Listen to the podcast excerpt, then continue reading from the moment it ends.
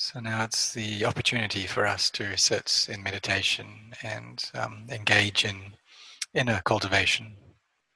And what this means is that we use this time to bring our samadhi together into just one point.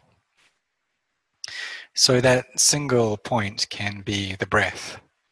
So the breath as it comes in and as it leaves. And we can try counting the breath if we like. We count in pairs, like I've previously previously taught. So count the first pair in one, out one, and carry on up to five, and then go back to one again, and then increase this by one more pair each time. Some people prefer to count quickly with the breath. So as the breath comes in, you count one, two, three, four, five. And then as it leaves, count one, two, three, four, five. And you can count up to six, or whatever number um, feels good. You just use that. But the meaning of all of these methods is that we want to bring our minds onto just one object. Because during our daily lives, we receive many different objects of attention. There's a huge number that come into our minds. And then our minds go and proliferate upon those and create stories about me and others.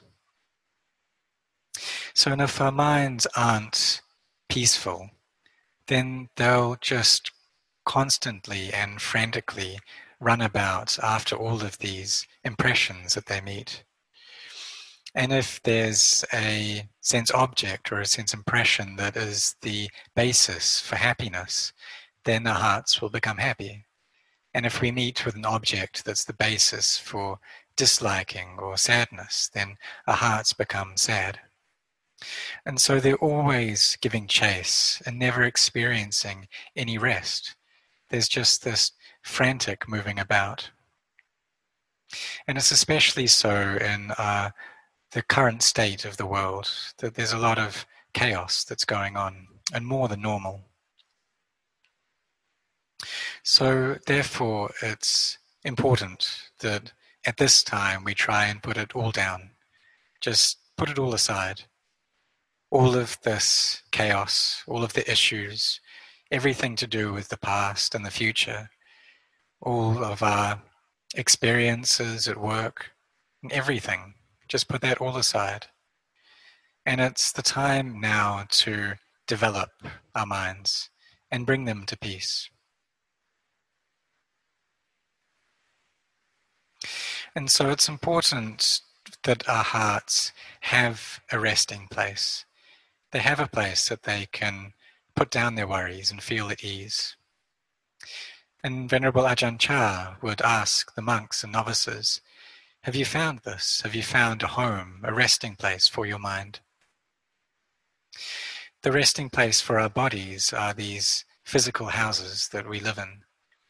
But the resting place for the mind, for our hearts, is samadhi, is this collectedness and grounded um, abiding. So the cultivation of samadhi is something that's very important.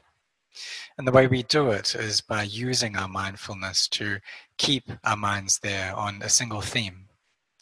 And this act of keeping the mind there is vitaka and vichara, the initial application and the um, sustained application of the mind. This creates peace and calm in our hearts that is the basis for piti or joy to arise. There can be um, this great peace that can come up, and it's not just while we're sitting in meditation that this can happen. Sometimes we may be walking in nature and feel a great sense of ease through doing that. We may contemplate and see that the trees around us are providing oxygen for our bodies. And there's this constant exchange that's going on that the trees give off oxygen and we breathe that in and then breathe out carbon dioxide in return. And then the trees take up that carbon dioxide.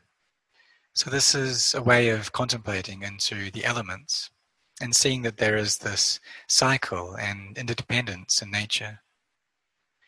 Seeing that all of these things, our bodies, the trees, it's all a collection of elements.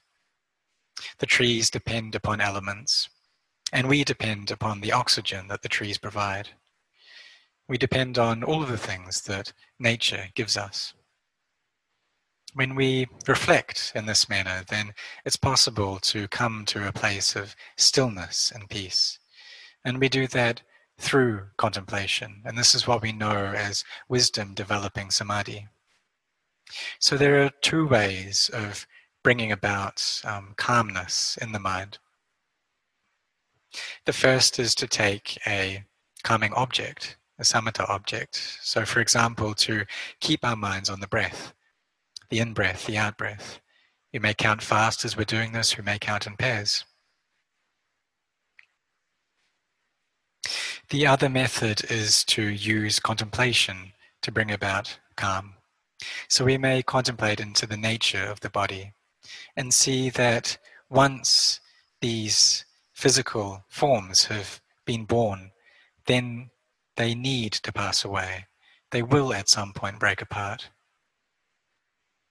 that our lives are not sure, but death is sure, and our lives will end in death. Life is not sure, death isn't sure, and we can bring that up as a, as a phrase that we repeat. So, this is a way of contemplation, investigation, giving rise to peace and calm. So these skillful means to bring about calm are of two varieties. One is through using a calming object such as the breath, and the other is through contemplation to bring about peace. Because some people are of the temperament to think a lot, and if they try to just be with the breath, maybe they try counting, maybe they try uh, this method of, of using the breath in pairs. And still, it doesn't really work. The mind is just as frantic as it was before. So it's skillful then for that kind of person to use this thinking mind and to use contemplation, to break up the body um, and see it in terms of its elements, see that it's inconstant and unstable. So for some people, this will work. Um, and there's no need to doubt about it at all. Whatever we use that brings the mind to peace, then we just use that. Because there are some places in the scriptures that say that if we use a method of contemplation, all we'll be able to get to is upacara, a neighborhood concentration. But it's not necessary to worry about this because when the mind becomes more refined, then it'll be able to watch the breath in a more refined way as well. We'll be able to come back to the breath and use that as our object. So, in the beginning, just use whatever works to bring about peace and calm. So, we just put down all of the difficulties, all of the problems that are there in our lives we leave that aside for now, for the next 30 minutes or the next hour.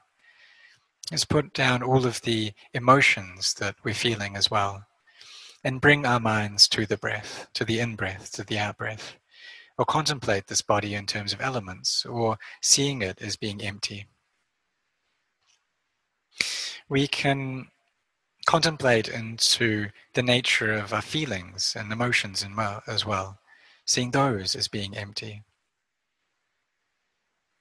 If we get a sense of this emptiness, then the mind becomes very quiet and still.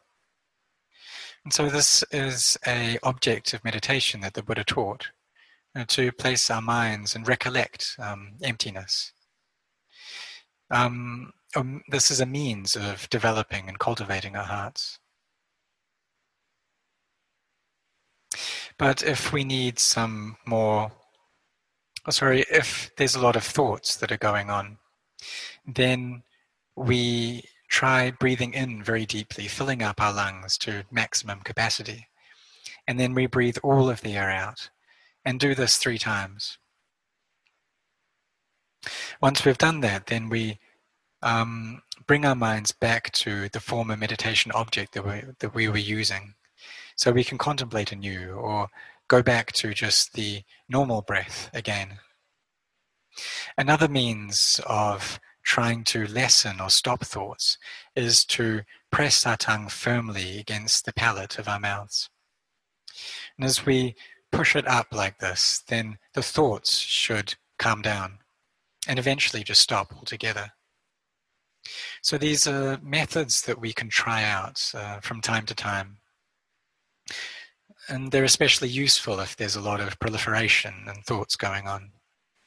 But as we carry on practicing, we carry on cultivating this, then um, our minds will calm down and they'll come into a very peaceful state. And many strange and unusual things can occur at this time. It's natural that there's a lot of joy um, that fills out the heart, and maybe tears will start flowing down our cheeks. The heart feels um, really filled up with this happiness. And this can come from recollecting the good actions that we've done, or even uh, rejoicing in the wholesome deeds of other people as well. That we hear about people who have done good things, helped out in society, or have gone to the monastery and made donations.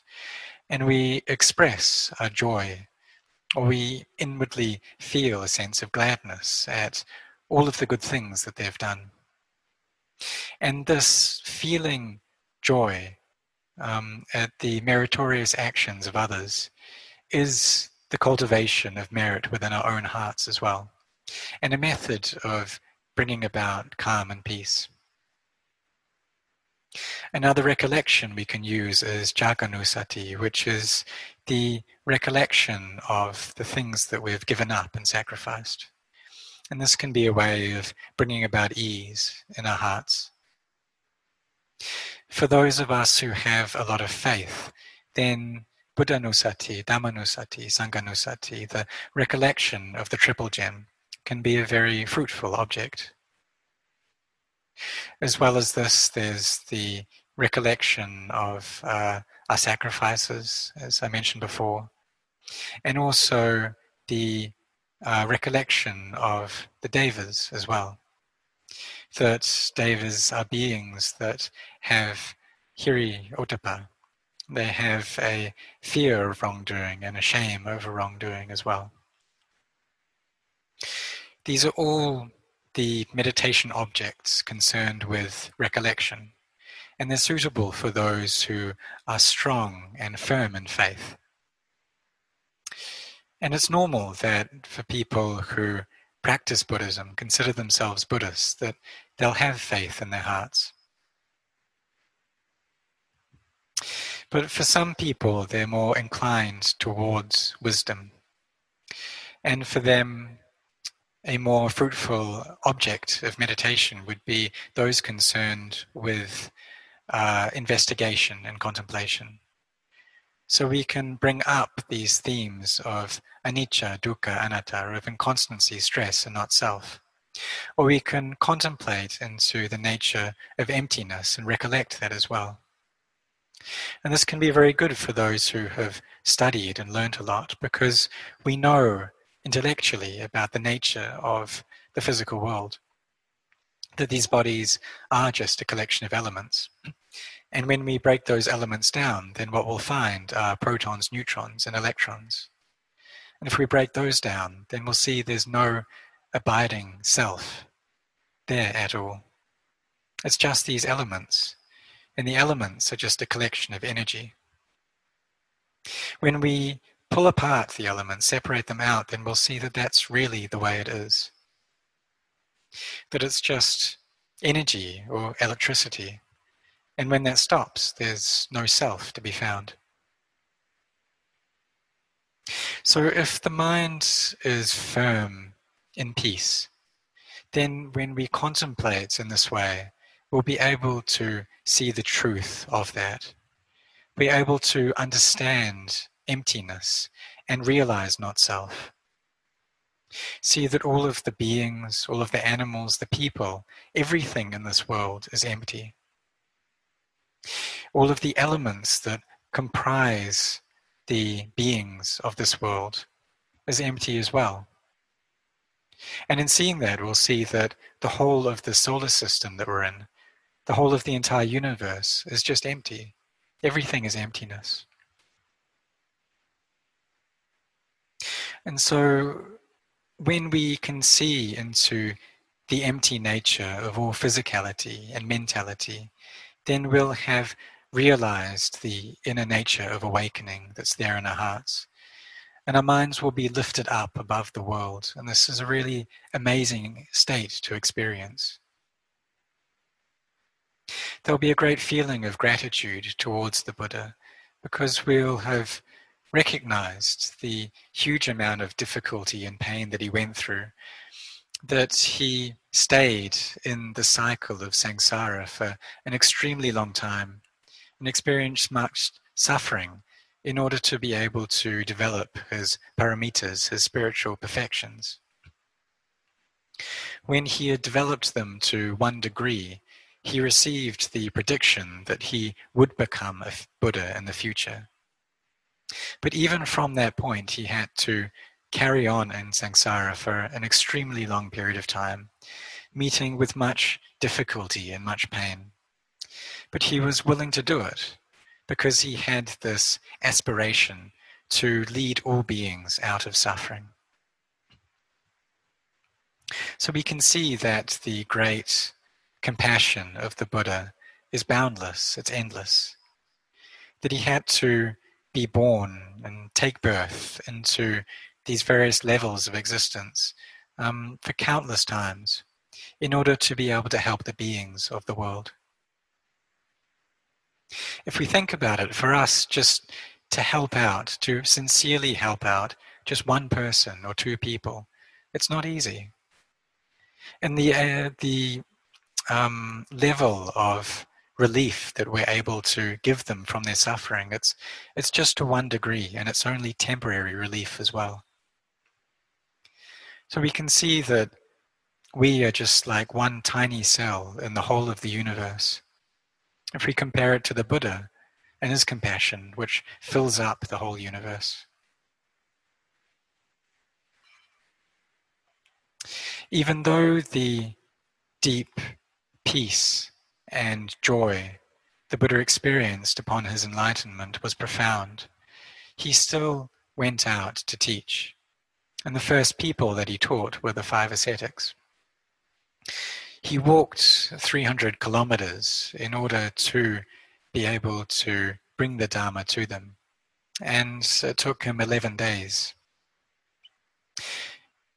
And even though he was he had that kindness to do that, when he met these five ascetics, they tried to run away from him. They wouldn't receive him, and they wouldn't um, they wouldn't uh, take care of him.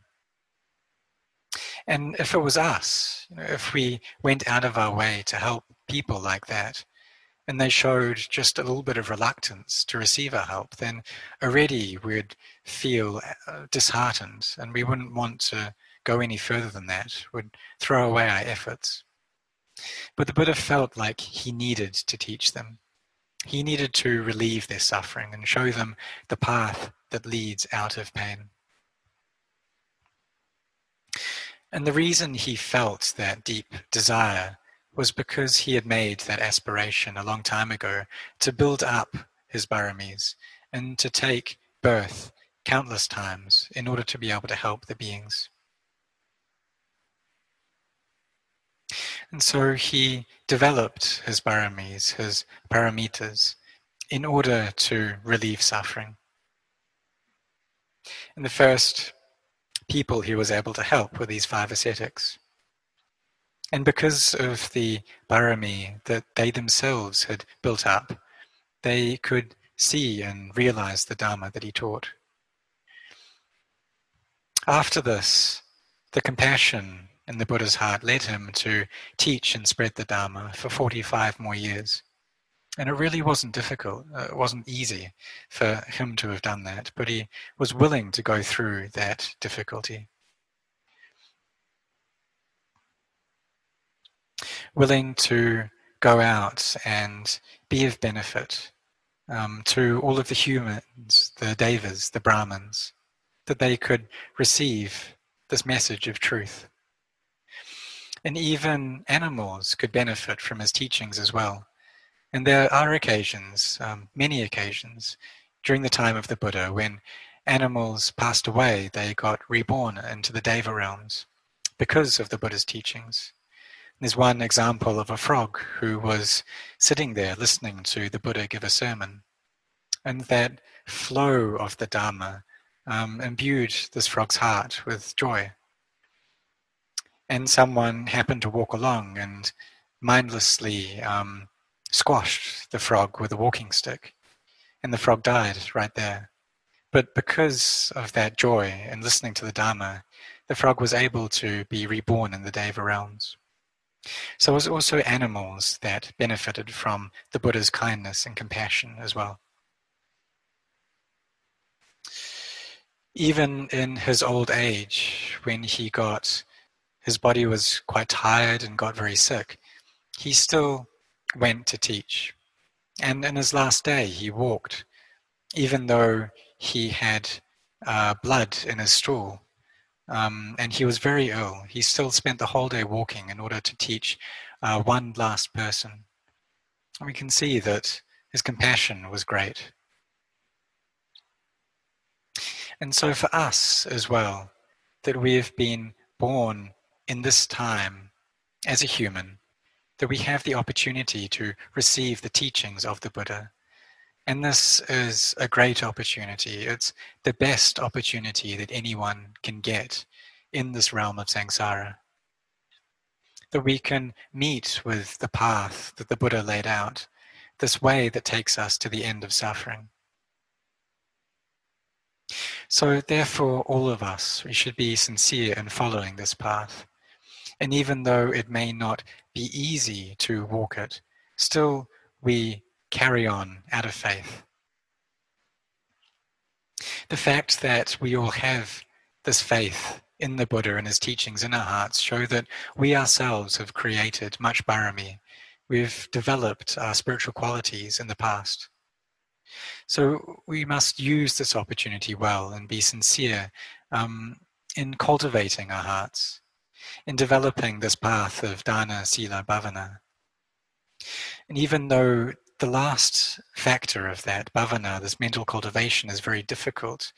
Uh, still, we carry on with it. We carry on training our hearts little by little. We go against uh, the flow of the inclinations of our mind and instead try to bring them to peace. Watch our in breath and out breath until we're able to gain peace, or we can contemplate into the nature of arising and ceasing. And so, morality, sila, uh, once that is well developed, it gives rise to samadhi. And then, once we've cultivated samadhi well, then this will allow for wisdom to manifest. So, all of us should really use this opportunity as best we can. That we have great fortune to have met with these teachings, to have the chance to practice the Dhamma, that we've been born as a human, we've met with these teachings, so we should really try to bring them into our lives and develop them. Whether we're standing, sitting, walking, lying down, we always have mindfulness and recollect the Buddha Dhamma Sangha. We can use the meditation words of Buddha Dhammo Sangho, or we can be chanting Itipiso, the recollection of the Buddha Dhamma Sangha or cultivating, uh, sorry, contemplating into the nature of elements and seeing that they're all inconstant and unstable. And in the end, we'll be able to see all of this for ourselves with clarity.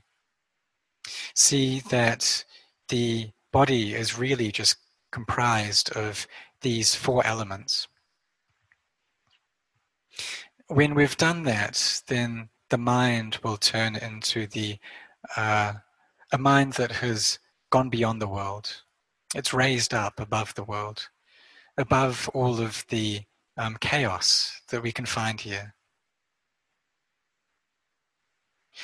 What we start from, however, is a mind that itself is chaotic, that has no peace to it. But as we forbear and we endure, we put our efforts in and we um, bring up zeal in the practice, in the end we will meet with peace. Even though there's a lot of thinking that may go on, we try to keep our minds onto just one object, keep them there with the breath or contemplate into the elements that comprise the body see how when they break up, there's no self to be found there. We carry on doing this. We contemplate often, bring up these meditation objects frequently. And when we do that, in the end, we'll meet with peace. When we see the nature of all external and internal things, we really come to an understanding of what they're like, then the mind will become profoundly calm. So all of us try to train ourselves to cultivate and develop our minds. And it's coming up close to the Rains retreat now. Um, it's not too long away. Today being the uh, 25th of June. So may you all be sincere in this practice.